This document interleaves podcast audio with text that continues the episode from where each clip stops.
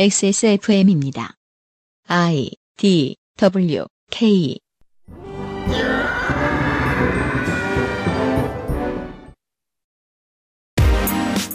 그 아실의 유승균 PD입니다.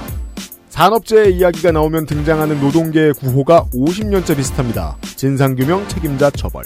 리듬에 맞춘 이 구호에 빠진 것은 제 피해 보상과 재발 방지죠. 처벌할 책임자가 분명치 않다면 피해는 누가 보상할까요? 시사 아카데미에서 달라진 산업 구조에 맞는 산재에 대한 접근을 해보겠습니다. 2022년 첫 그것은 알기 싫답니다.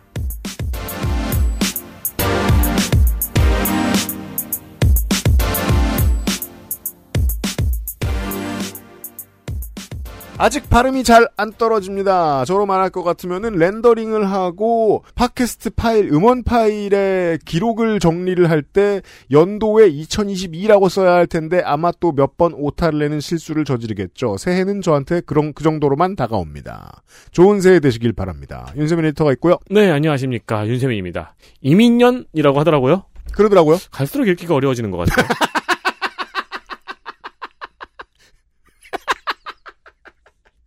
이게 이제 저 윤세민 에디터의 K이기도 합니다만 저도 그렇게 생각합니다. 이상하게 발음이 힘들어요. 그렇죠. 네. 아, 호랑이 입을 팔더라고요. 홈쇼핑에서. 2022년의 첫 번째 그것은 알기 싫다 되겠습니다. 잠시 후에 조성주 소장을 만나서 어, 재미없는 이야기를 할 텐데 이런 느낌의 이야기입니다. 제가 이제 어제 그런 말을 해서 살짝 이게 저 저 뒤통수가 차가웠는데 네. 어, 누군가한테 혼날까봐 다 비정규직이었으면 좋겠다. 음, 음, 음, 음. 저는 예전에 윤이나 작가하고 얘기할 때도 그런 거 막 맞장구 치고 그랬는데 저는 모두가 엔잡러였으면 좋겠어요. 일상이 파편화돼도 괜찮지만 그렇다고 해서 공감 능력이 다 사라지면 큰일 납니다. 네. 다음에 뉴스 뽑는 AI가 기업의 총수들이 원하는 세상, 어, 모두가 서로에게 공감하지 못하는 세상. 그리고 우리가 실제로 일을 하느라 혹은 그냥 별 그냥 뭐뭐 틴더든 뭐든 간에 네. 무슨 이유로든 사람을 만나면요 가장 답답할 때가 뭐야 저 새끼 공감 진짜 못하네 이- 음. 이런 생각이 들 때입니다. 그런 사람들은 점점 늘어나죠. 근데 우린 우리대로 사정이 있습니다. 왜냐하면 경험을 적게 하게 만들어요 세상이 이상하게 했으리 왜 그런지 모르겠습니다. 그래서 지금보다 사람들이 똑같은 나이에 더 많은 경험을 하고 살았으면 저는 좋겠기 때문에 네. 모두가 엔잡러가 됐으면 좋겠거든요. 근데 그러지 못하는 이유를 모두가 가지고 있잖아요. 직업 그렇죠. 안정성이 세상에. 네. 그리고 또 자본에 대항하려면 어쩔 수 없이 연대해야 되고. 네. 네, 이 직장 관두면 어디 가라고. 그렇죠. 그랬을 때, 아, 조성수 소장이 노동자성의 확대에 대한 이야기를 했습니다. 무슨 일을 하든, 혹은 무슨 일을 안 하든, 다 노동자 하면 안 되냐. 다 보장해주면 되지. 네. 그럼 다 비정규직이어도 되잖아. 네. 왜냐하면 중요한 질문이 해결됐거든요. 그럴 돈 없어? 어, 네. 그 질문에 대한 답이 나왔거든요. 네. 그럴 돈 있어요, 이제. 인류는 이제 생각보다 많은 나라들이 그런 부를 가지고 있습니다. 음. 한국같이 막 몇 손가락 안에 드는 부자 아니어도 돼요. 모두의 삶을 충분히 책임질 수 있어요. 그러면 그 다음에 부는 놀든 직장을 갈아타든 하면서 또 메꿔가면 됩니다. 음. 국민들이. 그게 가능한 세상이거든요. 그게 가능한 세상으로 가는 길목에 대한 이야기를 저희들이 하나씩 둘씩 이야기를 해드리고 있습니다. 혹자는 묻습니다. 노동 얘기 자꾸 하는데 무슨 시사 아카데미냐? 제가 여러 번 얘기하는데 방송에서는 얘기를 제대로 안 했던 것 같아가지고 말이죠. 결국 노동 의제 소화 못하면 보수도 집권 못합니다. 선거 때마다 보수라고 노동 의제 얘기 안 하느냐? 노동이라는 단어만 뺐지 노동 의제 계속 얘기합니다. 맞습니다. 그리고 그건 정치에서 가장 중요한 이슈입니다. 들어보시면 아실 겁니다. 사실 거의 모든 시사 문제가 들어가다 보면 노동 이슈이기도 하고요. 뭐 지금 저 2022년 첫날 기준입니다. 국민의힘의 윤석열 대선 후보 캠프는 이제 더 이상 유튜브도 출연하지 않기로 결정했을 겁니다. 유튜브형 인간인데? 슬프죠.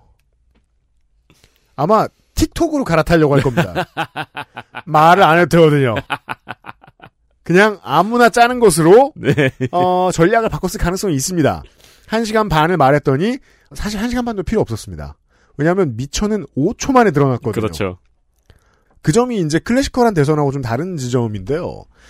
지난 6, 7번의 대선 정말 극소수의 후보들을 제외하면 메이저 두 정당의 후보들은 말을 잘하는 사람이 아니었어요. 음. 조직을 잘 이끄는 사람들이었어요. 그렇죠. 혹은 주변에 조직을 잘 이끄는 사람들을 둔 사람들이거나 즉 리더의 리더의 리더들이죠. 네. 스피커가 없었어요.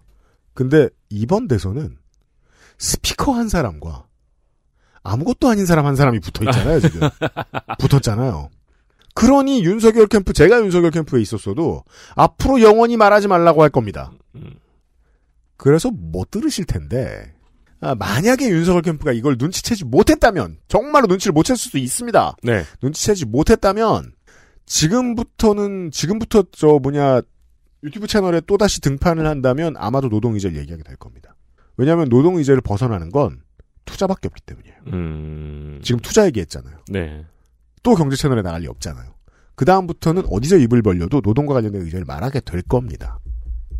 그때가 온다면 오늘 방송에서 들으셨던 얘기와 비슷한 얘기를 하는 걸 들으실 수 있을 거라고 생각합니다.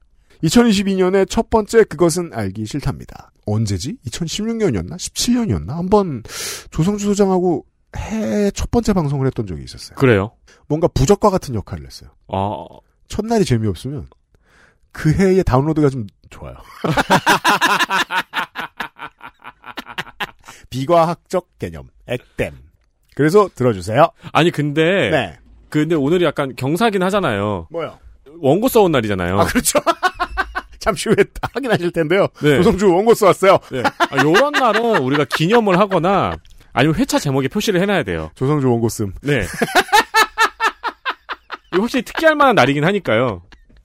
잠시 후에 뭐 그대단한 얘기라 원고를 써왔는지 확인하시겠습니다. 그것은 알기 싫다는 대한민국 1호 반값 생리대 29days 한 번만 써본 사람은 없는 빅그린 프리미엄 헤어케어 반려세제 깨끗한 생각 두유는 원래 이 맛 온두유에서 도와주고 있습니다. XSFM입니다. 안전하고 성능이 인정된 고급 원료. 직접 생산과 유통구조 개선으로 거품 없는 가격. 당신의 삶이 조금 더 깨끗해질 수 있게. 진짜 청소를 하자. 반려세제 깨끗한 생각. 비싸지 않아도 충분히 안전한 우리는 그런 생리대가 필요합니다. 발암물질, 유해성분 불검출 인증 완료. 소중한 당신을 위해 만들었습니다. 놀라운 가격 2,500원으로 만나는 100만 팩, 5만 건의 후기가 인증한 가장 안전한 생리대. 대한민국 1호 반값 생리대 29Days. XS몰에서 만나보세요. 온두유 매진이래. 아니 먹던 거 먹자. 두유가 두유지 뭘. 온두유는 가마솥으로 만든다던데. 가마솥을 쓰는 공장이 어딨냐? 네가 해먹어 네가. 매일 아침 가마솥으로 만들어요. 두유는 원래 이 맛. 온두유. 후기를 하나 소개를 해드리겠습니다. 온두유 후기예요. 보시죠. 길었어요. 네, 엄청 칭찬하실 게 길었어요. 많아서 그 중에 두 가지에 대한 칭찬만 뽑겠습니다. 이긴걸다 소개를 드리면은 음. 온두유 회차가 되더라고요. 특히 이분 같은 경우에는 네, 약간 그 헬린이 네, 네 운동을 이십니다. 시작하신 보죠. 분의 맞아요. 입장에서도 후기를 써주셨더라고요. 두 가지 포장. 첫째로 눈에 띈 것은 포장이었습니다. 자취하다 보니 오래 두고 조금씩 먹어야 해서 냉동 식재료를 자주 사 먹습니다.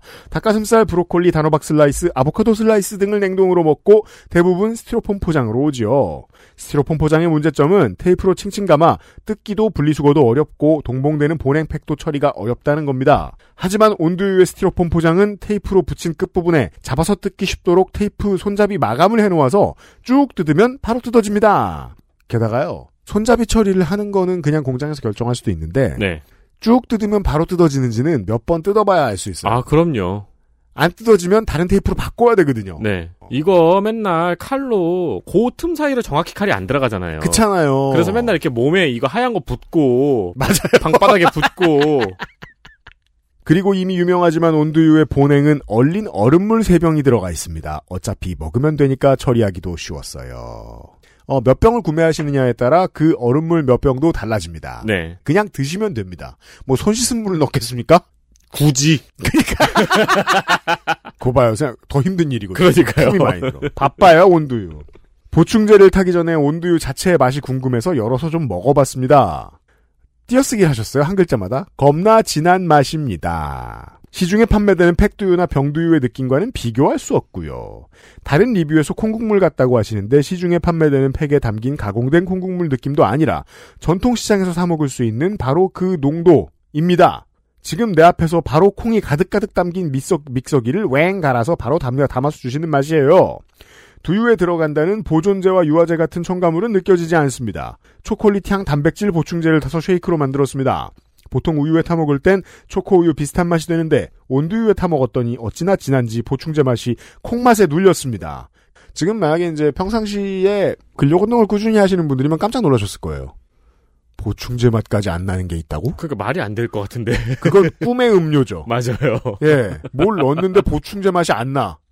우리가 지금까지 먹었던 보통 두유는 마치 바나나 우유나 어, 땡나나 킥이 바나나를 담지 못하고 메론 아이스크림과 수박 아이스크림이 멜론 맛 수박 맛이 아니듯 진정한 콩 맛을 담지 않았던 것이 아닐까요? 맞아요. 네. 그 드셔보시고 이거 두유 아니라고 말하시는 분 계세요. 어, 사실 나쁜 뜻은 아니고요. 땡게장 사발면만 드셔본 분이 육개장 맛을 어떻게 평가할 수 있죠? 아, 그럼요. 네, 네. 경험해봐야 됩니다. 그렇죠. 그 네. 외에 미국의 이제 그 음식사맛 관련해가지고 그런 이야기 있었잖아요. 네, 도대체 진짜 포도는 무슨 맛이냐? 네.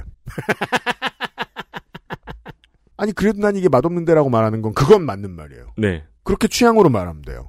세상이 이렇게 바뀌어야죠. 지금 마트에서 파는 저 두유가 두유라는 이름을 버려야 됩니다. 음, 네. 그렇게 말, 말하면 됩니다. 두맛유. 네.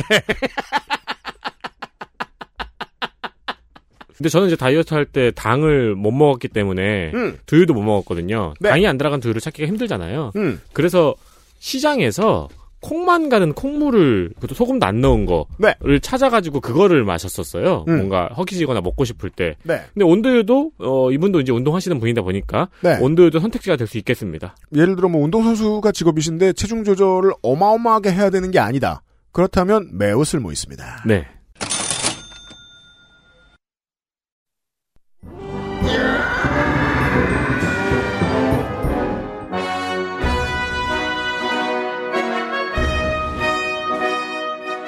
학구적인 정치 탐방 시사 아카데미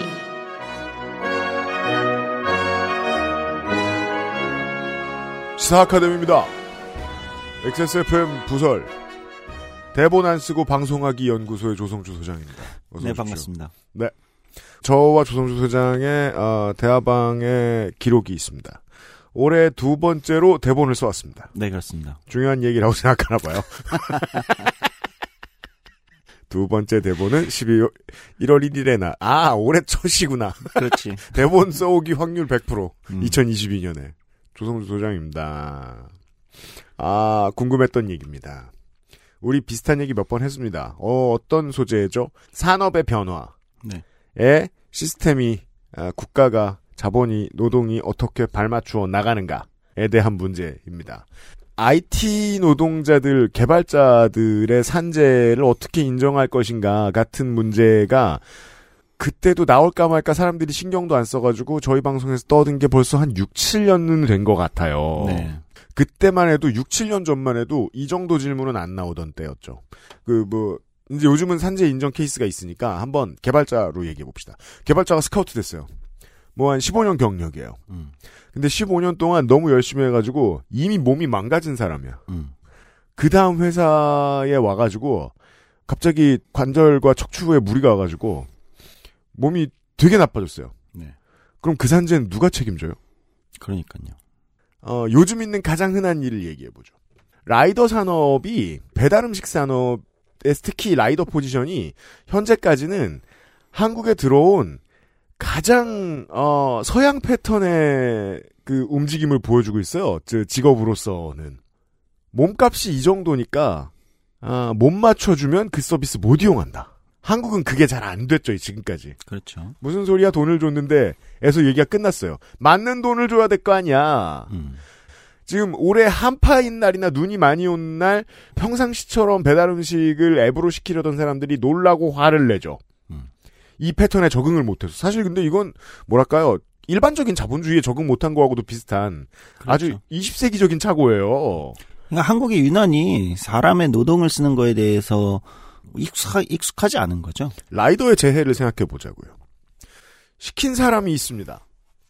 20분간 그의 고용주입니다. 네. 20분간 라이더가 오다가 다쳤어요. 어, 한 사람이 다 덤탱이를 써야 할까요? 시킨 사람이? 아니, 2만 원어치를 시키려다가 2천만 원을 내야 할까요? 그럴 수도 없고, 네. 구현되기도 어렵고, 책임이 지금 배달을 시킨 한 사람한테 이, 어, 저, 주어지는 것도 시스템상 맞지 않습니다. 정의롭지도 않아요. 그렇다면, 식사료나 땡팡이치가 다 내야 할까요? 그것도 아닙니다. 네. 노동계는 그렇게 생각하지 않겠지만 요즘은 고용관계가 복잡해요. 그렇죠. 어, 오늘 주제는 산재입니다, 산재. 산재입니다. 음, 산재는 산업재해의 줄임말이죠. 네. 네. 오늘 이제 산재 얘기를 할 텐데, 제가 이제 1년에 한 번 정도 원고를 써오는데, 음. 원고를 써온 이유는 그렇죠. 어려운 주제예요. 그 보, 보자고요. 네. 네. 쉬운 것 같진 않아요. 봤더니. 네, 어려운 주제인데, 저 역시도 이제 이야기를 하다가 좀, 어, 스스로 좀 꼬일까봐 음. 정리를 하기 위해서 이제 원고를 좀 준비를 했습니다. 네. 어, 그렇다고 다른 걸 할 때 제가 이야기가 안 꼬인다는 건 아니고요. 그럼요. 네. 편집하기 전 버전을 공개할 거예요. 나중에. 공직 선거에 다시 나서는 일이 있습니다. 아, 나 정도면 뭐 편집 거의 없지 않나? 네. 어째 산재 얘기인데, 일단 이런 얘기부터 해볼게요. 네. 우리 이제 청취자들은 익숙하겠지만 이제 산업과 고용의 변화에 따라서 수많은 이제 사회제도와 법률들이 이제 어, 발맞춰 바뀌어야 된다라는 이제 문제 제기들과 음. 어, 사례들을 우리가 많이 좀 다뤄온 편이기 때문에 이 방송이 예. 그나마 좀 익숙할 거라고 생각을 하면서 음. 어, 조금 다른 질문 하나 던져보자. 산재라는 게 이제 산업재해의 줄임말이잖아요. 네. 그럼 먼저 가장 어떤 이미지가 떠오르냐? 산재다. 네. 하면 우리가 가장 많이 떠오르는 이미지는 음. 제조업 사업장에서 어디가 이제 팔 같은 게 끼거나 네. 굉장히 이제 끔찍한 공장에서 다치는 사람. 그렇죠. 예, 손가락이 어떻게 되거나 아니면 건설 현장에서 뭐 떨어지거나 그렇죠. 아, 실제 이제 낙상 우리나라 산재 중에 이제 낙상 사고가 굉장히 많고 상당히 많습니다. 그리고 이제 최근 년 들어와서는 이제 산재가 예전에는 주목받지 못했지만 이제 굉장히 중요한 문제로 많은 사람들이 인식을 하게 되는 건 이제 좀 끔찍하고 안타까운 사고, 사망 사고들이 많이 일어나기 때문입니다. 네.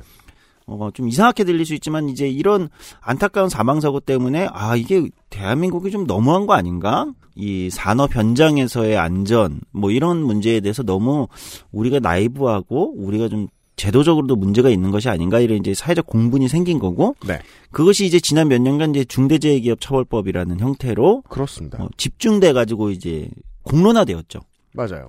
그리고 이제 부족함이 있지만 부족함이 있지만 이제 중대재해기업처벌법이 통과되기도 했습니다. 그런데 이제 여기에는 어떤 이제 이미지들과 논리가 있는 거냐면 산업재해 하면 이제 이 어떤 건설 현장 제조업이 굉장히 큰 부상. 그러니까 이 부상이라는 건 보통 신체적 훼손이라고 이제 보통 얘기하는. 그렇죠. 사망 사고도 그렇고 이제 이게 상정돼 있고 그리고 이제 그것이 산업 현장에서 각종 안전 관리 지침이라든지 이런 것들이 미비하기 때문에 발생하는 것이고 그것에 대한 사업주를 음. 어, 중대재해 기업 처벌법이라는 건 그 사고가 발생했을 때 안전관리나 여러 가지의 어, 노동자 안전에 책임을 다하지 못한 사업주에 대해서 강하게 중대재해일 경우 처벌해서 네. 어, 그런 일들이 앞으로 일어나지 않도록 우리가 사회가 좀 경각심과 이런 걸 올리자. 음. 어, 자, 이런 논리로 쭉 전개되고 있습니다. 일벌 100개의 이유는 늘 분명하고 똑같습니다. 저거 혼내면 다음에 다시 그런 짓 안 할 테니까 정도의 생각인 건데. 네. 물론 어 저는 사실 이 중대재해기업처벌법에 이제 강력히 동의하는 사람 중 한 명으로서 한국에 이런 중대재해가 일어났을 때의 사업주의 책임이나 어떤 처벌이 굉장히 약한 나라였던 건 사실이고 이것이 맞아요. 이제 정상화된 수준이에요. 그, 이렇게 얘기해 보죠. 이 시대착오에 대한 이야기를 제가 아까 잠깐 드렸는데, 고 김영균 씨 사망 사건으로 인해서 박- 노동법이 이제 바뀐 것. 쿠팡 물류창고 화재 사고 같은 문제로 인해서 중대재해기업처벌법이 더 탄력을 받은 것. 이거는요, 한 3, 40년 전에 해결됐어야 하는 문제입니다. 네. 사실 100년 전에 해결됐어야 되는 거죠. 아, 그건 그래요. 그, 그, 그, 그게 뭐가 문제냐고 말씀드리는 거냐면, 네. 50년 전, 100년 전에 해결되었어야 할 문제를 해결해 놓은 다음에 이 문제가 해결됐다고 보면 안 된다는 거고요. 그렇죠. 예, 여전히 비어 있는 부분들이 좀 있다는 얘기입니다. 오늘 할 얘기예요. 그게. 맞습니다. 네. 그러니까 뭐냐면 이게 이제 혹여 오해를 안 하셨으면 좋은 게 음. 이거 사실 100년 전에 해결됐어야 되는 문제가 한국 사회가 이제 전혀 이거에 대한 문제 의식이 없는 상황에서 네. 어, 이번에 이제 그 100년 전에 했어야 될 걸 이제 정상화한 수준이다. 음. 어, 그런데 UMC가 잘 지적했듯이 이것이 곧 우리가 지금 변화된 노동시장이나 산업, 우리의 생활의 변화 등등등 네. 이것에 맞춰서 어떤 산업재해라는 문제, 산재라는 문제를 우리가 지금 어 개혁한 그 문제는 아니라는 거예요. 예, 방금 UMC가 지적했듯이. 네. 그러니까 1980년의 문제를 해결해 놓은 것이지 그치. 2022년의 문제를 해결한 건 아니다. 네. 오늘 다룰 주제는 이제 2022년의 문제를 한번은 생각해 보자. 음. 이런 겁니다.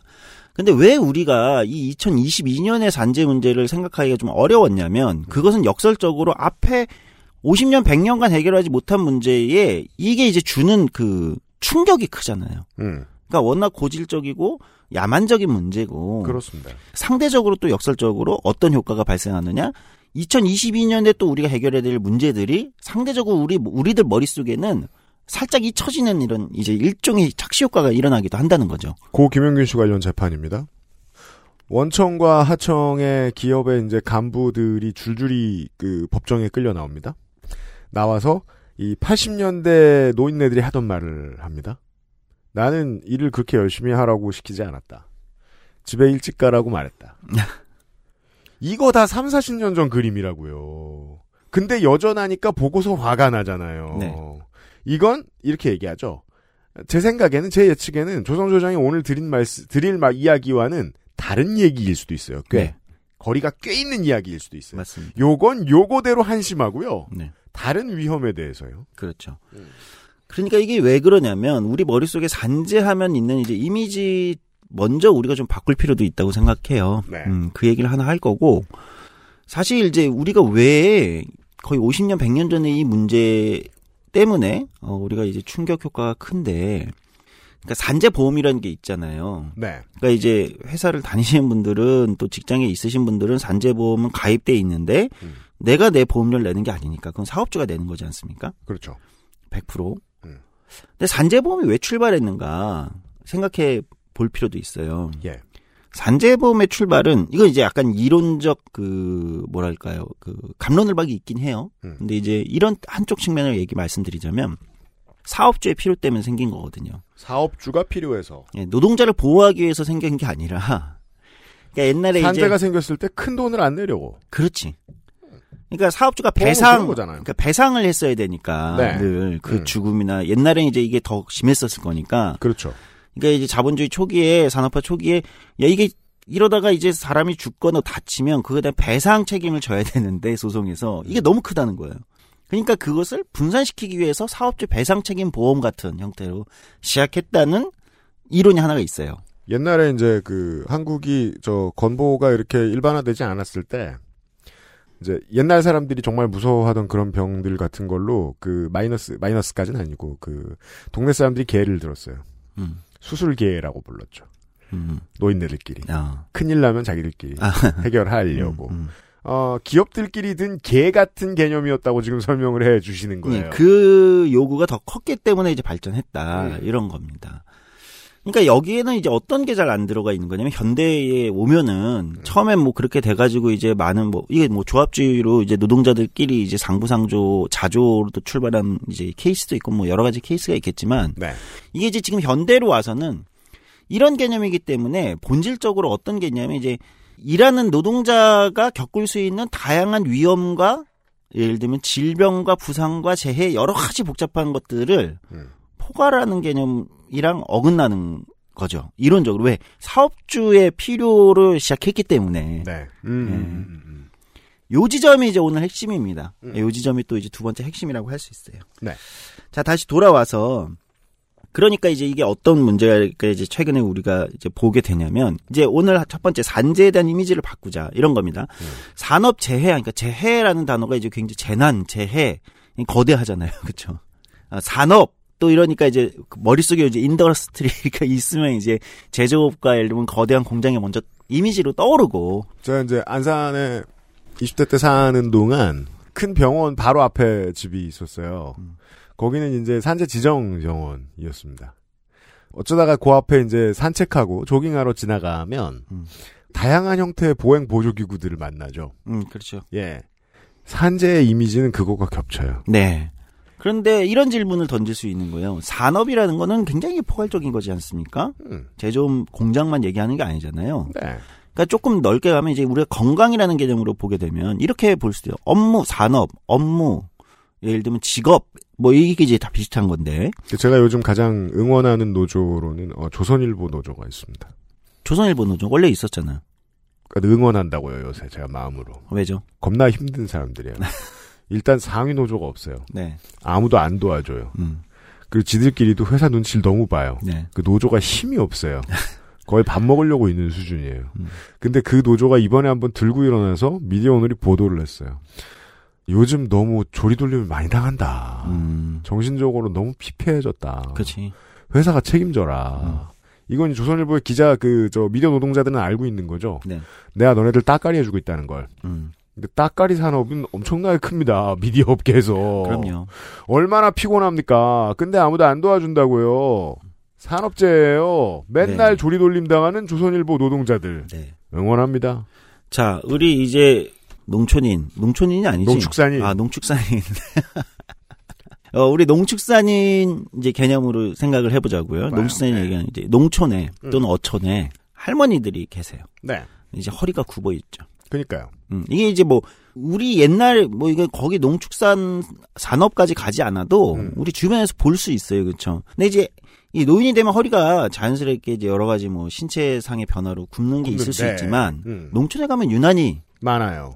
유난히 또 생각보다 이른 나이부터 허리가 굽거나 그리고 그 양반들이 뭘 하고 살았는지는 우리가 대충 알긴 해요. 예 그렇죠 이게 이제 머릿속에 상상이 되실 거예요 예. 그리고 대부분 그런 질병들 부상들을 안고 있죠 그건 질병과 부상이에요 그렇죠 특정한 부를 어느 정도 수준의 부를 생산해내는 어떤 산업에 평생 종사했다는 걸 우리가 알거든요. 예 산업 재해죠. 그렇죠 네. 그걸 우리는 뭐라고 불렀죠 골병이라고 산업재에 포함시키지 않았다는 거죠, 심리적으로. 골병은 왜 심정적으로. 산재가 아닌가 이런 질문을 던져보는 거예요 골병이라는 게 있을 수 없죠 원칙을 따라가면 쉽습니다. 예. 어떠한 부를 만들어내는 특정한 일을 반복적으로 수행하다가 생기는 일, 몸에 예. 나쁜 일. 농업에서 농축산업에서 발생하는 근골격계 질환이라고 예를 들면 이 전문적 용어를 굳이 갖다 쓰면 음. 각종 부상은 당연히 직업 연관성이 있을까 없을까? 당연히 직업 연관성이 있겠죠. 압도적으로 많을 거예요. 그냥 늙다 보면 생기는 거지. 그렇게 말하면 안 돼요. 근데 그분들이 그게 산재 처리가 되나요? 안 되죠. 누가 해줘요? 예, 일단 사업주도 없고. 천하가 해주나요? 네. 천하가 그치. 네. 임금님이 뭐 이렇게 그러니까 말이에요. 농자잖아 이러면서 이거 이 사례만 보더라도 뭐 최신 산업이 아니더라도 생각해 보니까 산업 재해라며 산업 재해 재해라는 단어가 너무 뭐 이게 거대하게 느껴질지 모르겠지만 어떤 직업이나 산업이나 여기서 일을 하다가 그렇죠 일을 하는 거고 일을 하다가 발생하는 질병 부상 이런 거지 않습니까? 그 사실은 특히나 이런 문제에 있어서 다양한 분야의 노동에서 겪을 수 있는 나쁜 일들을 많이 다루었는데 2년 전 저 12월 마지막 주에는 그런 얘기 저희가 드렸었죠. 3 년, 2년? 예. 네, 그 헤어 하고 이제 저 미용업에 종사하시는 분들이 파마약 같은 거 손에 많이 어. 묻히다가 피부가 엄청나게 안 좋아지는 거. 그렇죠. 산재죠. 맞아요. 비슷한 예들 이제 머릿속에 떠올리실 수 있을 거예요. 뭐 우리 방송에 이제 출연했던 음. 이제 뭐 네이버나 카카오나 스마일게이트 이런 이제 노조들의 네. 개발자들이 있단 말이에요. 아마 거북목일 확률이 상당히 높을 겁니다. 가- 다들 그래요. 앉으면 딱 예. 아마 터널 증후군 손목에 네. 이런 거 굉장히 많을 거예요. 산재죠. 네. 그럼요. 예, 이제 우리 개념을 따지면 이건 사- 당연히 산재. 그리고 실제 지금 직장인들은 이걸 농담처럼 합니다. 네. 야, 이거 산재야. 이거 농담처럼 해요. 아, 그 되게 중요한 지적입니다. 음, 농담처럼을 못 넘어가고 있는 거죠, 아직. 맞아요. 이게 산재인 거 분명한데. 예. 이걸 농담이 돼- 농담이 성립한다는 건 음. 이런 거거든 사실. 산재라는 단어, 산재는 굉장히 심각한 거고 네. 내가 겪고 있는 건 심각하지 않은데 음. 아 이거 산재야 이러면서 이 사이 간극에서 농담이라는 게 성립하는 건데. 그렇죠. 음. 제가 오늘 아까 첫 이제 인트로에서도 말씀드린 건이 음. 산재라는 걸 너무 심각한 어떤 이미지 속에 우리가 이미지화된 무얼로 해놓으니 그렇죠. 해놓으니 음. 사실 이건 농담으로만 성립한다는 거예요. 농담을 넘어가지 못한다는 거예요. 산재가 아픔의 정도로 결정되는 건 줄 아는 거죠. 그렇죠. 그리고 그것은 상당히 심각한 산재입니다. 거북목이 뭘로 갑니까? 목 디스크로 가는데 네. 목 디스크는 굉장히 위험한 부상이에요. 일찍 죽어요. 네. 어. 평균적으로 일찍 죽어요. 그렇죠. 신경이나 네. 여러 가지를 자극하고 굉장히 위험한 부상이죠. 음. 어. 근데 우리가 이제 일상적으로 우리는 그걸 농담으로만 소화하는데 본질적으로 이제 오늘 얘기하는 것처럼 이건 산업 재해의 영역이다. 네. 어. 그러니까 이 용어를 업무상 업무상 재해, 직업성 질병, 직업성 부상 이렇게 하면은 좀 더 잘 머릿속에 이제 이미지가 좀 매치가 될 거라고 생각은 하거든요. 정치적 소화제죠. 어휘를 바꿔서 만들어내는. 네. 네. 이게 되게 중요합니다. 오사카에 갔어요? 꼬치집들이 다 맛있습니다. 아, 물론 오사카는 그냥 아무 데나 문 열고 들어가서 맛없는 걸 찾기가 좀 힘듭니다. 큰 꼬치집에는 어, 메인 형님이 있어요. 꼬치 뒤집는. 음. 생각합니다. 매일 저녁 저렇게 많은 연기 앞에서 일을 한다고? 음. 폐질환이 생기죠. 뱃속에 무슨 일이 생겨도 산재예요. 그거. 네. 예. 그래서 재밌는 건 우리나라의 통계입니다. 그러니까 한국은 직업성 손상 이게 이제 산업 재해죠. 직업성 손상이나 질환 모두 이제 산업 재해인데 네. 직업성 손상이나 질환으로 인한 이제 사망률 우리가 이제 늘 뉴스나 이런 많이 보셨을 거예요. 이게 워낙 산재 사망률이 우리나라가 OECD에서 1위다. 평균 이제 사망 만인율이라고 하는데 뭐 사망 만인율. 예, 뭐 자세한 거는 뭐 따로 이제 설명을 할 거고 음. 우리가 이제 1.59 정도 돼요. 2014년 통계니까 지금 좀 변했을 텐데 네. 독일이 0.2, 뭐 호주 0.21, 뭐 멕시코 1, 스웨덴 0.15. 그러니까 우리가 뭐 다섯 배에서 뭐 스웨덴 이런 데에 비하면 뭐 10배 정도 많이 죽는다는 얘기잖아요. 산업재해로. 아, 그러니까 이제 사람이 죽었어요. 네. 근데 이게 직업과 관련된 것일 가능성. 음. 예. 그게 이제 확인된 게 공식 아. 통계가 우리 10배, 뭐 다섯 배에서 10배 차이가 난다는 거죠. 서양과는 비교도 안 되게 높습니다. 예. 이게 네. 이제 우리나라의 심각한 이제 산업 문제죠. 음, 그러니까 사람이 죽은 거는 은폐하기가 어려우니까. 그렇죠. 예, 그러니까 이제 우리나라가 얼마나 산업 안전과 업무상 어떤 안전 이런 것들이 약한가. 이 아까 얘기했던 중대재해 기업 처벌법이 나올 수밖에 없는 그렇죠. 어, 요 이제 요 영역이라고 보입니다. 아, 지금 저, 예, 소장님의 그 원고 중에 표가 하나 있는데, 부상 만인율이 있고 사망 만인율이 있는데, 부상 만인율이 상당히 낮습니다. 네, 한국이. 우리가 독일의 어, 거의 스웨덴보다 낮아요. 스웨덴보다 낮아요. 그래 이게 이게 의- 의심이 가지 않아요? 그러니까 많이 죽는데 네. 다섯 배에서 열배 많이 죽는데 사망하는 확률은 되게 높은데, 부상당하는 확률은 상당히 낮아. 부상 확률은 다섯 배 낮아. 이게 무슨 소- 일격 필살이라는 소리냐. 예. 그렇지. 우리는 일격 필살의 사회에 살고 있는가? 그럴 리가 없잖아요, 사실. 그렇죠. 사실 사망을 그만큼 다섯 배에서 열배 한다면 네. 부상은 숨기고 있는 거죠. 숨기고 있는. 더 네. 많을 거라는 거예요. 음. 그러니까 이 부상과 이제 질병, 죽지 않는 질병, 죽지 않는 부상은 똑같이 다섯 배에서 열 배가 원래는 될 텐데 불과 지난 정부까지만 해도 관에서 그런 광고를 내고 그랬었잖아요. 가짜 산재 등록하지 마라. XSFM입니다.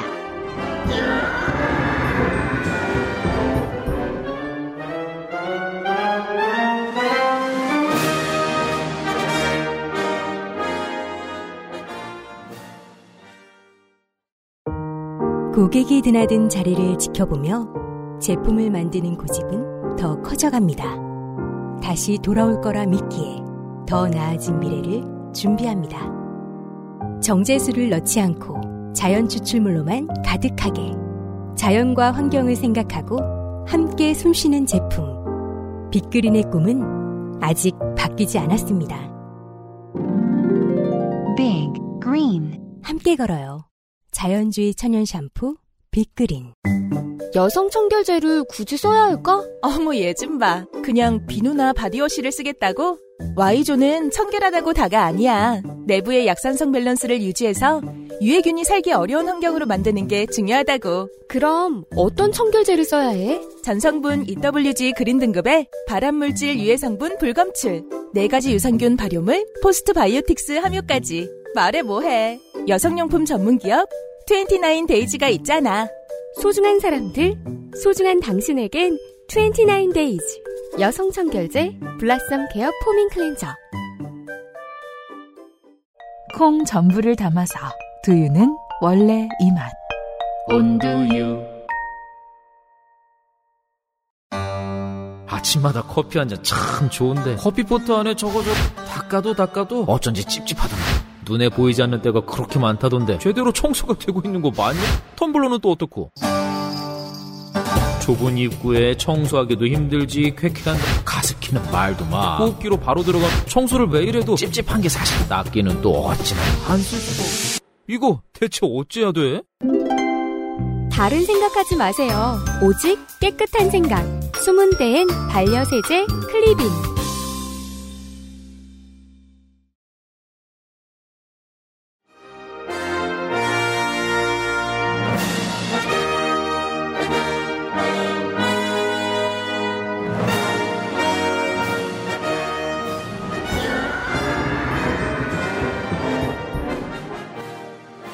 그러니까 이건 무슨 얘기냐면 음.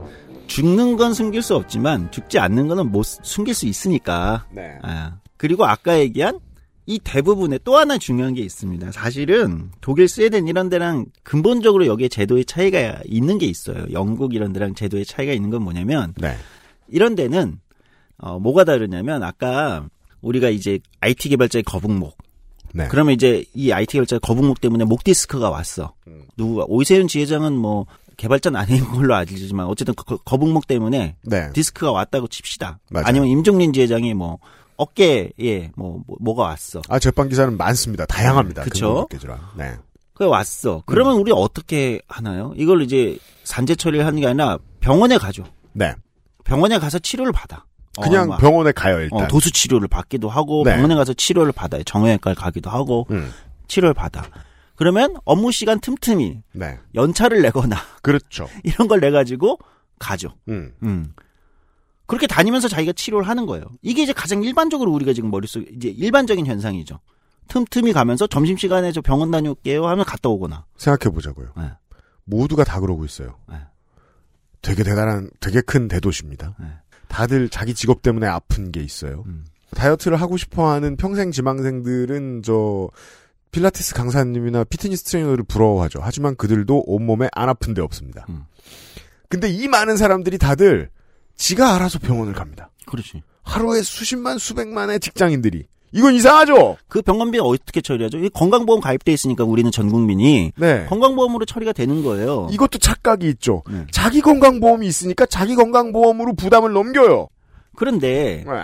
이게 산재죠. 산업 업무상 질환과 질병이잖아요. 원래대로는 어떻게 해야 되냐면 갔는데 이게 산재야. 네. 업무에서 발생한 음. 질환, 질병이나 부상이야. 어, 목 디스크든 뭐 어깨 탈구든 뭐 음. 예를 들면 어 그래? 그러면 원래는 산재로 산재병원으로 지정된 곳에서 가서 요양하면서 음. 그쵸 재활 치료를 받고 치료를 받으면서 그럼 산재로 인정되면 뭐, 뭐가 되는 거죠? 그때 동안은 일을 못 하잖아요. 그렇죠. 그러니까 지금은 소득의 70%인데 휴업급여가 그거를 지급받으면서 네. 그렇죠 생활비를 지급받으면서 쉽게 얘기하면 왜냐면 소득 손 산재가 좋은 게 그거잖아요. 우리가 산재 인정을 받으려고 많은 노동자들이 하는 건 거기서 이제 생활비 보상을 해주기 때문인 거잖아요. 그렇죠. 어. 내가 다치고 낫는 동안의 생활을 어느 정도 보장해 주니까. 그러니까 안정적으로 진짜 완치가 되거나 재활이 될 때까지 어, 소득에 대한 소득 손실에 대한 걱정 없이 치료를 받고 재활을 하게 해주는 게 산업재해 제도인데 네. 산재보험 제도인데 그렇게 해야 되는 거잖아요. 그렇죠. 예, 근데 우리는 점심 시간마다 틈- 틈틈이 자기가 가서 자기 돈으로 치료를 받는다는 거예요. 우리 요양보호사들과 관련된 체험 취재 이야기를 통해서 들으신 적이 있죠. 상당수 요양보호사들. 이 문제에 대해 보호를 못 받으니까 온몸이 팥으로 뒤덮여 있다. 그리고 그냥 출근한다. 네. 어, 우리가 이제 직장에 다니는 사람들만이 아니라 이건 이제 플랫폼 내 프리랜서 노동자, 이제 프리랜서로 가볼게요. 아, 음. 맞아요. 죄송합니다. 농축사님 잘 얘기하셨던 게. 수박 처리되면은 외국인 노동자가 정말 많이 필요합니다. 네. 네, 아무도 안 따려고 드니까. 수박은 겁나 무겁고, 일어났다, 앉았다 해야 하거든요. 음. 어, 따다 다쳐요. 산재 처리됐다는 얘기 살다 못 들어봤습니다. 분명히 수박 때문인데. 그렇죠. 네. 프리랜서는 어떨까요? 이제 예를 들면 집에서 일하는 웹툰 작가다. 내가 프리랜서다. 웹툰 작가 좋죠. 뭐 일러스트레이터다. 뭐 보통 집에서 일하는 경우가 많잖아요. 그러면 이제 이게 이제 상당히 3D 노동이란 말이에요. 일러스트레이터나 디자인 업무가. 어, 그럼요. 예, 업무량도 많고. 음. 집에서 일하는데 그럼 이 사람이 그러면서 갑자기 몸이 급격히 안 좋아져서 폐병을 얻었어. 어, 예를 들면 결핵이 걸렸어. 네. 뭐 이런 경우 실제 많거든요. 음. 유해 환경에 노출됐기 때문이거든요. 그렇죠. 어디가 유해 환경일까? 보통 집이 유해 환경인 경우가 많아요. 그런 사람들은. 그럼요. 예, 네. 집이 작업 공간인 사람은 네. 집 자체가 유해 환경이에요. 맞아요. 음, 네. 엉망이지. 음. 이런 경우가 많다는 거예요. 그러니까 이런 경우들이 사실은 직업성 질병 부상인데 그렇죠. 포함되지 않는 거예요. 근데 제가 아까 얘기가 좀 길어졌지만 스웨덴이나 영국이나 이 대부분의 선진국들은 어떻게 돼 있는 거냐면 음. 이게 산재로 잡히는 겁니다.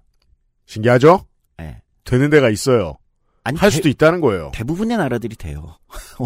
그러니까 선진국이라고 얘기되는 대부분의 나라들은 전 세계 국어로 제가 하는 말 번역해 주고 싶네요. 음, 신기하죠? 이게 안 되는 나라가 있어요. 그게 한국입니다.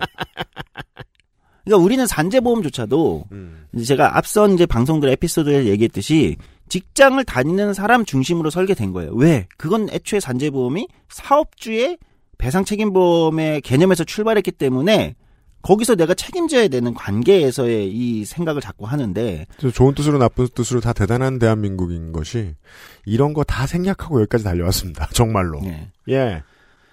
그런데 진짜 직업성 질병이나 부상이라는 것은 훨씬 직업의 세계는 훨씬 넓고 어, 그렇잖아요. 직업의 세계는 훨씬 넓고 산- 지금 산재보험에 가입할 수 어, 어, 가입할 수 있는 노동자의 규모보다 직업에 일하는 시민의 규모는 훨씬 넓은 거고 어느 정도 이걸 직업으로 영위 가능할 만큼 먹고 살 수 있게 된 실력을 인정받은 웹툰 작가가 있어요. 네.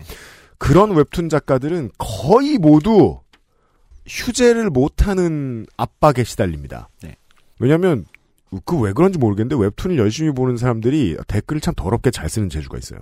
그래서 아 휴재를 못하게 해요. 음. 심지어 이거는 그 유튜버, 트위치 하는 분들, 뭐, 이런, 저, 저, 저, 뭐냐, 인터넷 방송하는 분들 있잖아요. 이런 BJ, 이런 사람들도 다 마찬가지예요. 방송 쉬면 방송 쉰다고 겁나게 뭐라고 합니다. 그 사람들이 나쁜 노동 환경이에요. 구독자들이. 그래서 계속 무리하게 방송을 하다 병 얻었다. 밝혀야 될 거 아니에요, 이 이유를. 그렇죠. 예. 두 번째, 그럼 직장에 다니는 사람들은 어떠냐? 직장에 다니는 사람들도 예를 들면 아까 얘기한 이제 거북목이나 뭐 터널 중 근골격가 아니더라도 부상을 당해도 네. 요즘은 문재인 정부 들어서 요거를 바꾸면서 조금 나 확실히 나아지긴 했는데 옛날에 이제 사업주한테 내가 부상을 당하면 산재 처리를 하기 위해서 사업주 확인이 필요했었는데 그쵸. 안 해주잖아요 사업주들이 음. 네. 왜냐면 보험료를 그러면 더 내야 되고 나중에 사업 산재가 그렇죠. 이제 많이 발생하는 사업장은 이제 보험료를 더 내는 이제 소위 이게 이제 차등 보험료 제도라는 건데 우리는 산재가 많이 발생하는 사업장은 그거에 따라 조사해가지고 보험료를 더 내게 돼 있습니다. 맞습니다. 왜냐하면 이거의 원래 취지는 그러니까 네가 산재가 발생하지 않도록 안전에 더 신경 써. 이거였는데 한국이? 역설적으로 역설적으로 이게 인간이란 존재는 네. 굉장히 복잡하기 때문에 그러니까 은폐를 한다는 거야. 야 그냥 너 그거 신고를 안 하고. 내가 병원비 일부 대줄 테니까 네. 그냥 병원에서 치료해 산재라고 하지 말고. 네. 중견기업만 해도 그 정도로 처리를 하는 그 정도의 프로세스인데 대기업으로 넘어가면은 어, 우리 이거 걸렸다는 걸 인정한다는 게 뭔가 명예에 먹칠을 한다고들 아, 상무급들이 생각을 합니다. 그렇죠. 그래서 오너가 뭐라고 하기도 전에 죽도록 틀어막습니다. 네. 실제로 어, 산재 비용을 부담하는 것보다 더 많은 돈을 뒤로 쥐어줘 가면서 은폐합니다. 맞습니다. 한국이 그래요. 그러니까 이제 아이러니한 상황이 벌어지는 거죠. 네. 그러니까 그리고 이제 막, 막 이러다 보니까 이제 그렇게 안 하는 경우가 많고 그냥 그러니까 병원에 가서 알아 치료 받고 음. 예. 두 번째 산재를 신청한다. 지금 이제 사업주 확인 제도가 없어졌어요. 음. 그래서 이제 확실히 산재 신청 건수가 늘고 있어요. 예. 눈치는 보이죠. 그래도 그렇죠. 어, 야 너 산재를 신- 신청했다며 뭐 이렇게 눈치는 보일 수 있는데 네. 첫 어쨌든, 발의 단계입니다. 네, 문재인 정부 와서 이제 좋아진 게 하나가 있, 습니다 두 번째는 신청을 한다고 하더라도 이게 좀 까다로워. 네. 예, 예를 들면 어떤 절차들이 있냐면 이게 음. 생각보다 복잡합니다. 이 음. 산재 신청이라는 게. 그러니까 신청한 사람들 기 떨어지게 만드는 과정들이 좀 있습니다. 예, 뭐 서류 작성하고 뭐 하고 하고 해가지고 이제 자기가 이제 직접 접수해야 되고 음. 그렇게 하면 이제 접수하고 다시 이제 그러면은 이 접수한 기관에서 이걸 이제 업무상 뭐 질판이라든지 뭐 아니면 심의를 해가지고 그래서 이제 또 통보를 해주는 거예요. 이 기간이 평균 얼마 걸리냐 우리나라가 네. 150일이 걸립니다. 음. 음, 5개월 네. 150일. 민원인의 입장에서 보면 아직 쓰레기 같죠. 네. 네. 그러니까 150일이나 걸려야 산재 이게 확정이 되니까. 근데 나의 부상과 질병이 150일 안에 150일이 걸린다고 하면 보통 어, 어떻겠어요? 이 신청하고 승인되는데. 나았거나 죽었죠. 아니면 그냥 아까처럼 건강보험에서 그냥 치료 받는 거죠. 골골하고 있습니다. 네.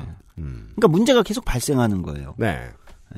그러니까 이게 계속 산재를 업무상 직업성 질병 부상들을 은폐하거나 아니면 그냥 뭐 건강보험 치료 받거나 아니면 그 사이에 너무 포기하게 만드는 구조가 있다는 거죠. 자, 다시 돌아와서 그러니까 이거는 건강보험의 어떤 그 기금에도 문제예요. 그러니까 저 사람들은 산재보험에 가서 처리를 해야 되는데 자, 큰 돈 얘기를 한번 해보겠습니다. 이것과 관련한. 네.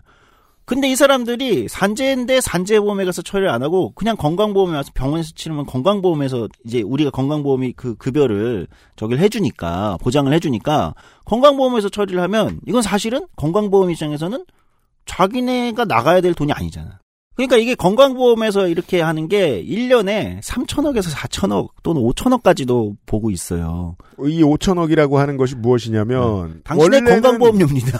원래는 산재보험이 내야 부담해야 했던 돈인데 건보가 떠안게 된 것. 그렇죠. 그러면 이제 건보는 적자가 나니까 보험료를 어떻게 어떻게 하겠어요? 계속해서 올릴 수밖에 없는 거죠.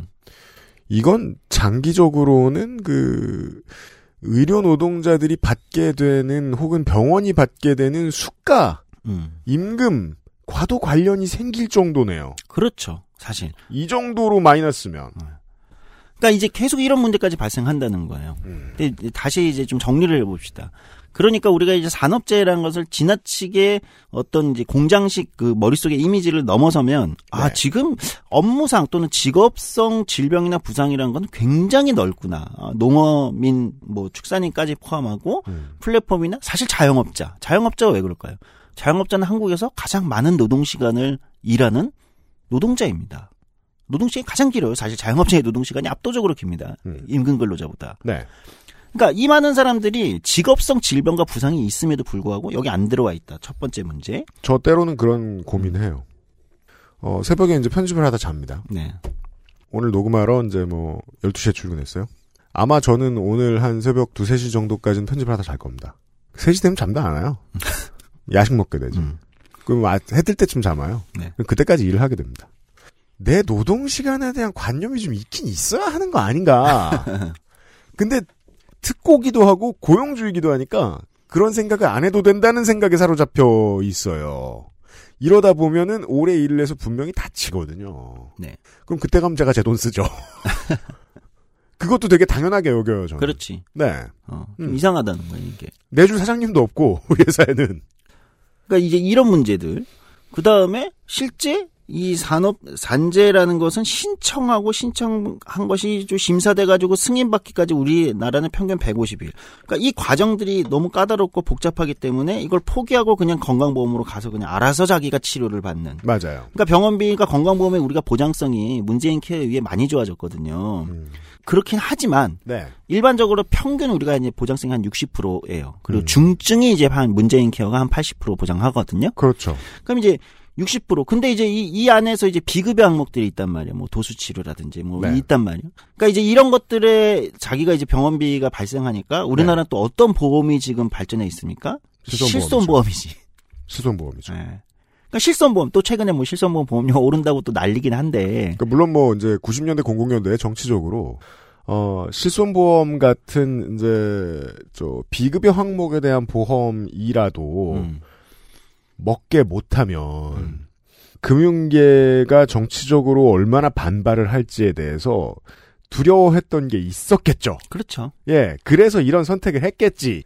다만 그래도 내버려두면 내버려둔 어떤 저 후과를 뒤에 후대들이 당하는데 실제로 실손보험은 부담이 됩니다. 네. 그다 네. 실손보험을 하나씩은 들 한두 개씩은 든단 말이에요. 전 국민이. 네. 그러니까 이제 이상한 거야. 뭐냐면 이게 원래는 산재 처리가 되면 산재는 급여 비급여 그렇게 나눠서 그렇게 하지 않고 다 해주니까. 그렇죠. 어 그렇잖아요. 네. 이게 이제 건강보험과의 산재 그러니까 그러니까 이제 산재보험의 장점이 있는 건데 원래는 거기서 다 치료를 받았어야 되는 건데 산재에서 네. 그거를 이, 이 그냥 일반적으로 병원을 가니까 음. 건보에서 안 되는 비급여나 뭐 예비급여나 다른 항목들은 내가 실손보험을 들어놨기 때문에 실손보험 요구를 내다가 그걸로 이제 한단 말이에요. 그러니까 이게 얼마나 손해냐는 거예요, 사실은. 시민들 입장에서도. 이 이야기를 한국과 미국의 시민들이 이해하지 못하고 있습니다. 네. 그러니까 그 정도 내는 건 당연하다고 생각하는 거죠. 한국 사람이나 미국 사람들은 음. 아닙니다. 어디선 안 냅니다.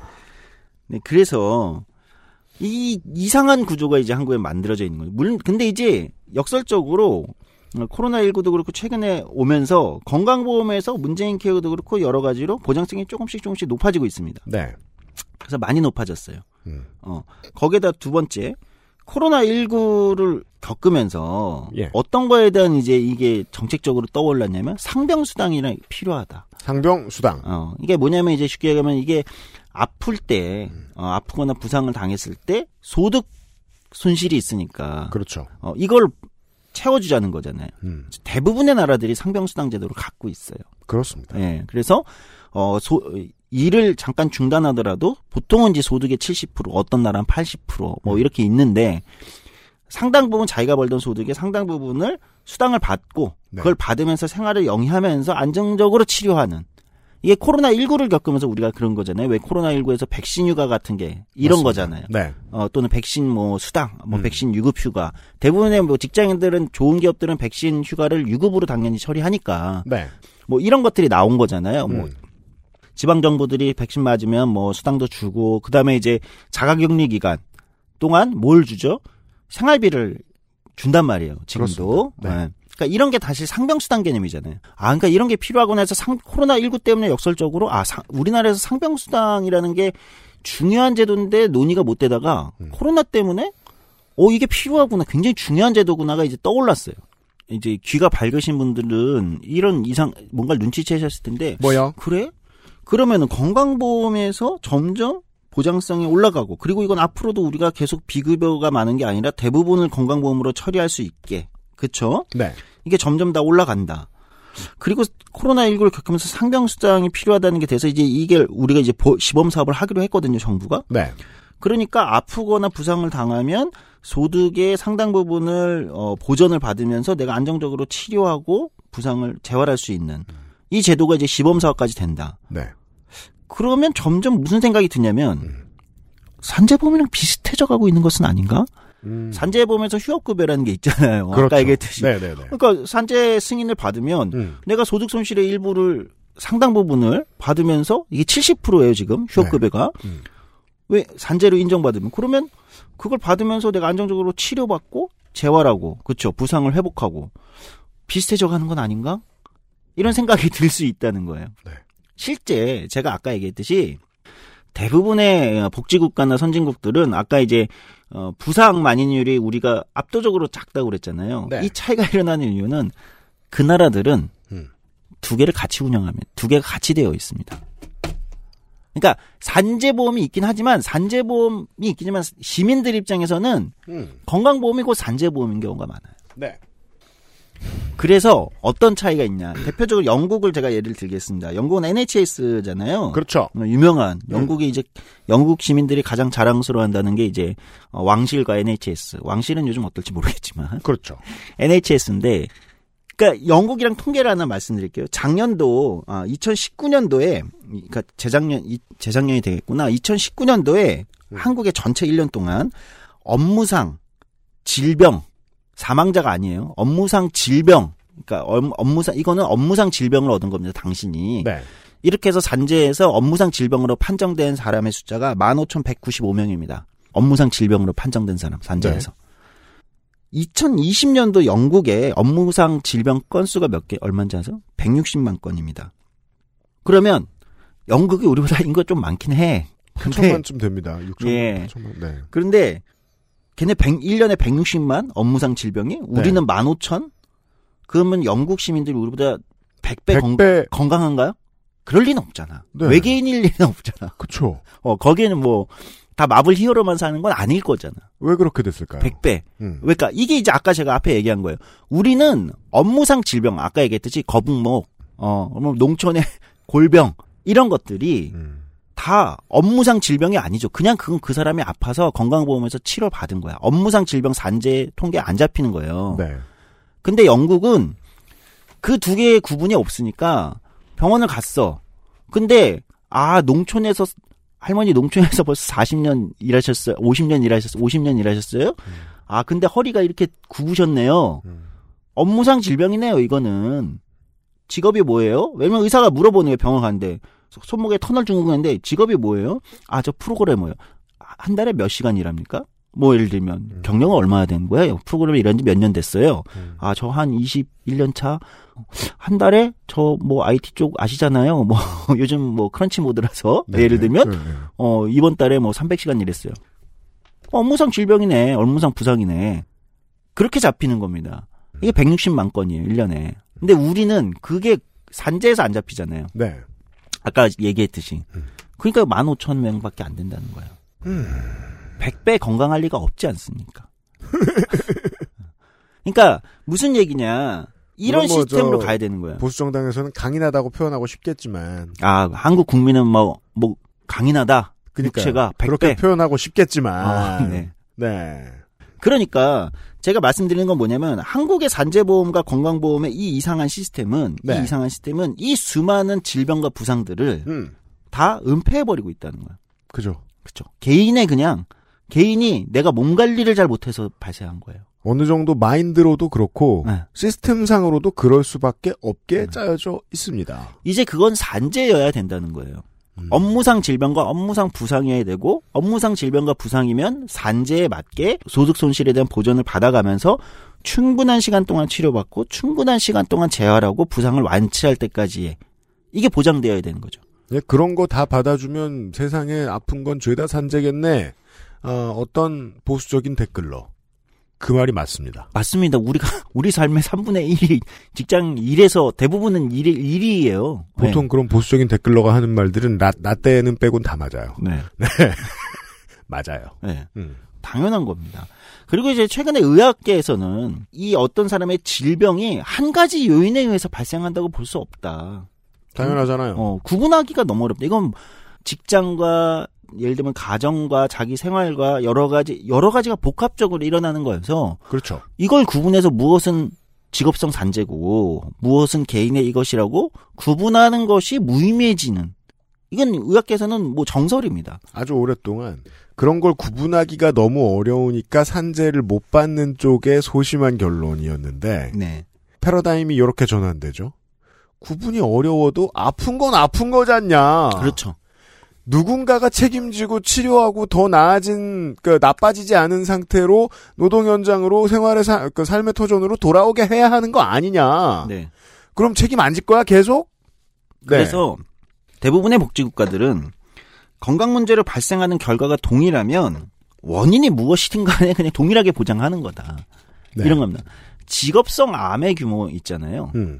그러니까 우리 직업성 암을 판정받는 게 얼마나 어렵습니까? 대한민국의 수많은 노동단체들이 그 농성을 하고 하는 이유가 그런 거잖아요. 그죠. 삼성전자처럼 뻔할 뻔짜여도 네. 직업성 암 발생자의 규모도 거의 10배 차이 납니다. 이런 나라들과 우리가. 음. 왜 우리는 더 암에 잘 걸린단 말이야? 대한민국 국민들은? 아니, 암에 안 걸린단 말이야? 그렇죠.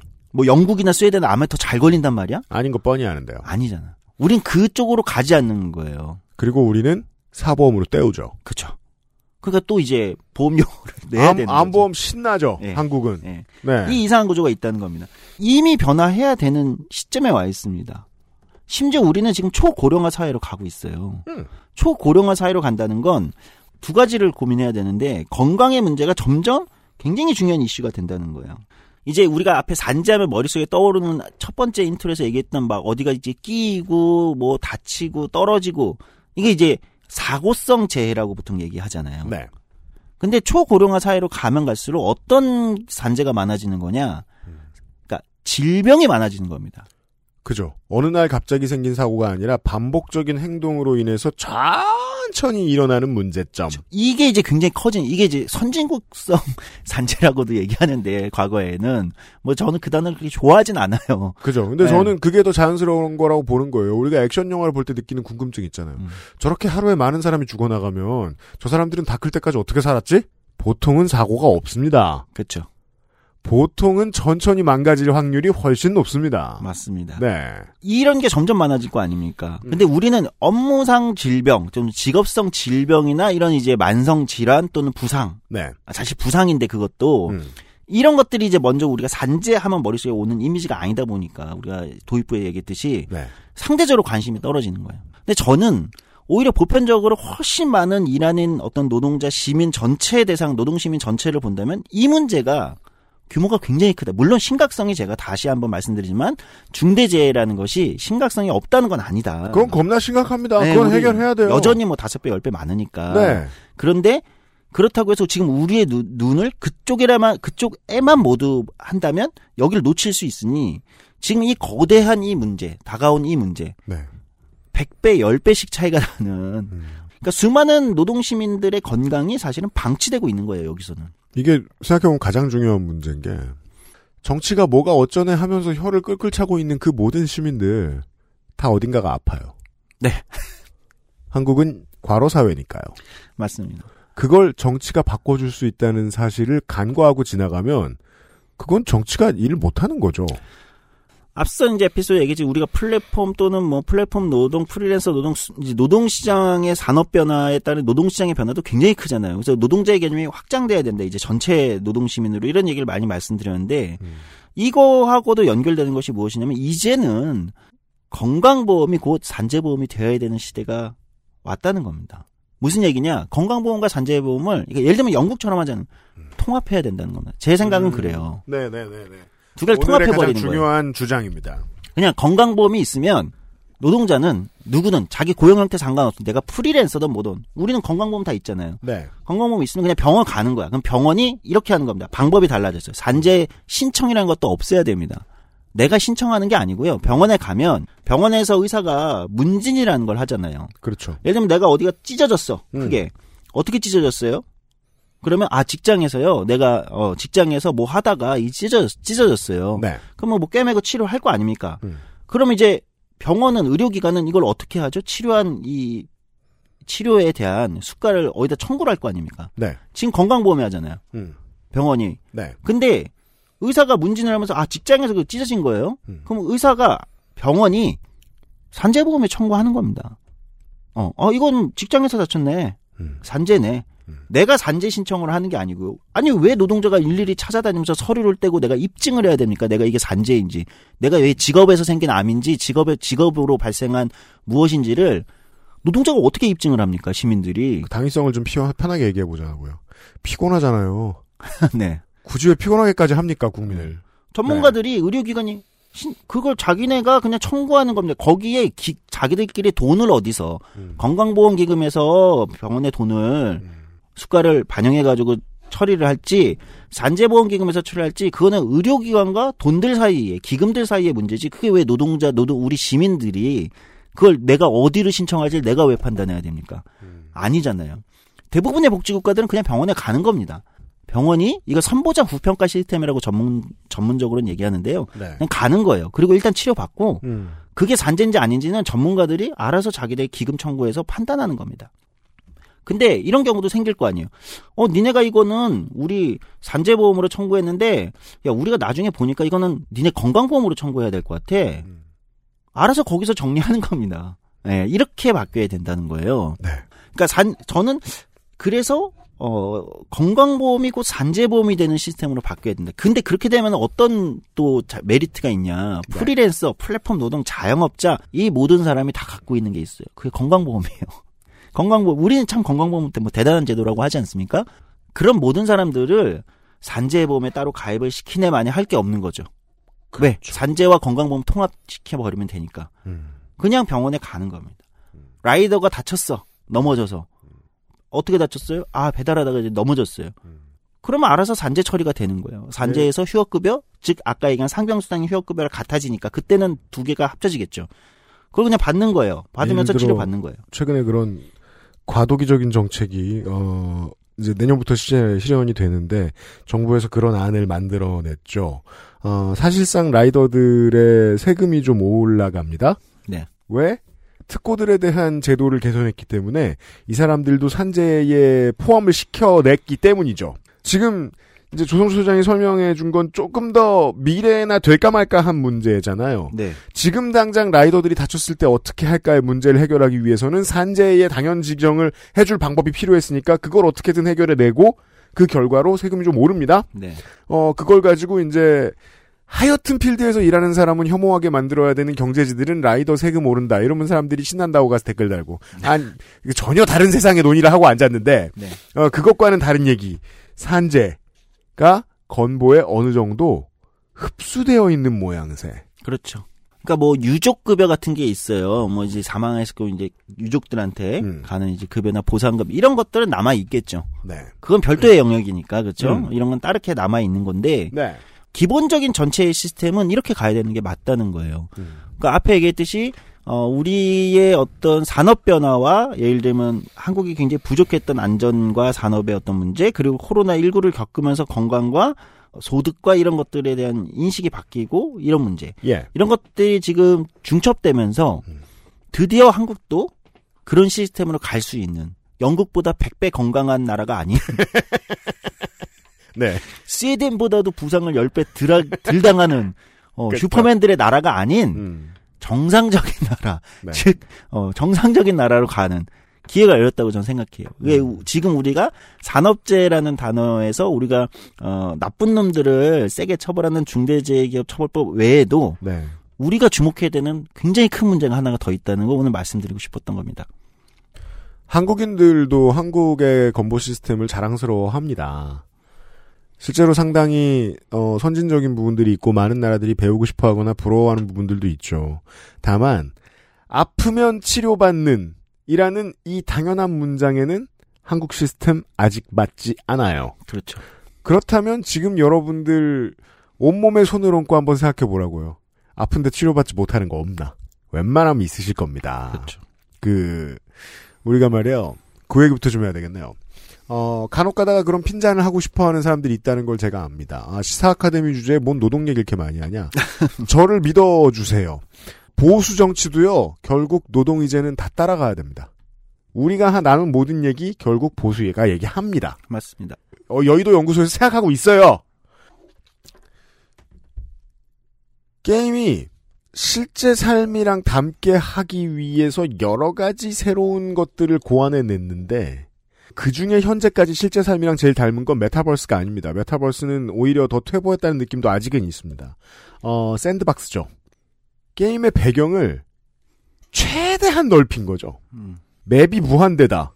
그럼 그게 실제 삶이랑 좀 더 가깝지 않겠느냐라고 상정을 해보는 겁니다. 음. 우리가 했던 노동 얘기들 중에 가장 저 오늘 이야기랑 연결된 게 그겁니다. 노동자 개념을 끝도 없이 확장해보면 어떨까 하는 상상. 그렇죠. 이죠.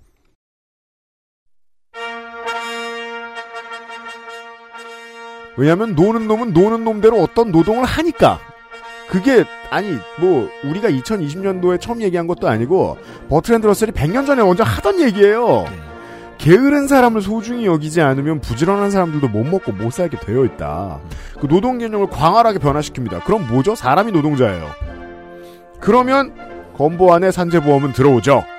요렇게까지 이해를 해봤습니다. 네, 그렇습니다. 요런 얘기였던 것 같습니다. 중요한 이야기를 하려고 2010년대에 한 다섯 번째 대본을 써온 조성주 소장이었습니다. 네. 좋은 새해 되십시오. 네. Merry, 아. 아, Merry Christmas는 아니죠. 새해입니다. 네. 네. 녹음 날짜 들키지 마시고요. 네. 나가세요, 빨리. 알겠습니다. 설날 지난 만나요. 안녕히 가세요. XSFM입니다.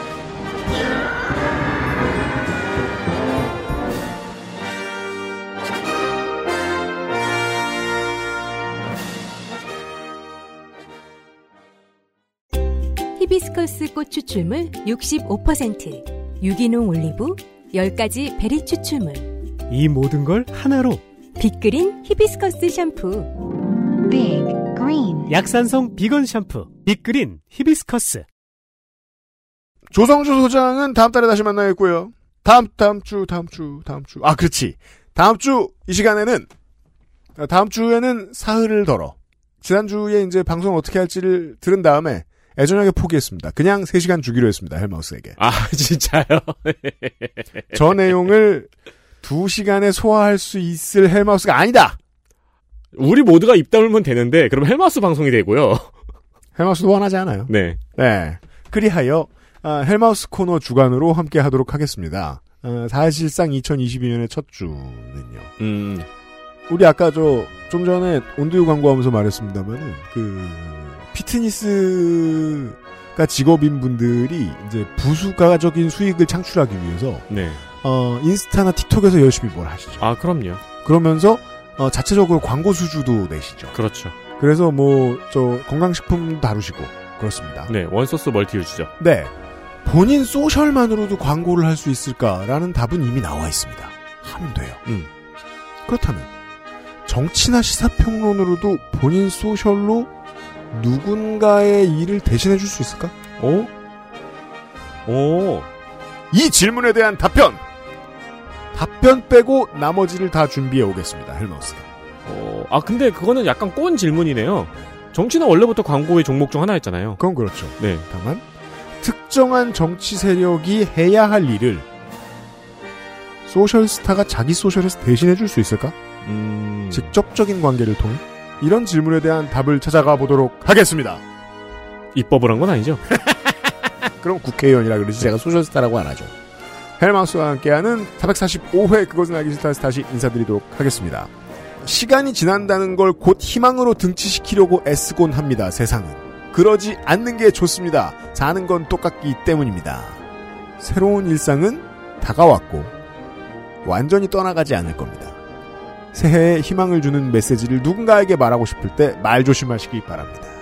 그냥 똑같이 사는 거죠. 2022년 첫날에 그것은 알기 싫다였습니다. 윤세민 에디터와 유승균 PD였습니다. 다음 주 이 시간에 다시 만나요. 감사합니다. XSFM입니다. I D W K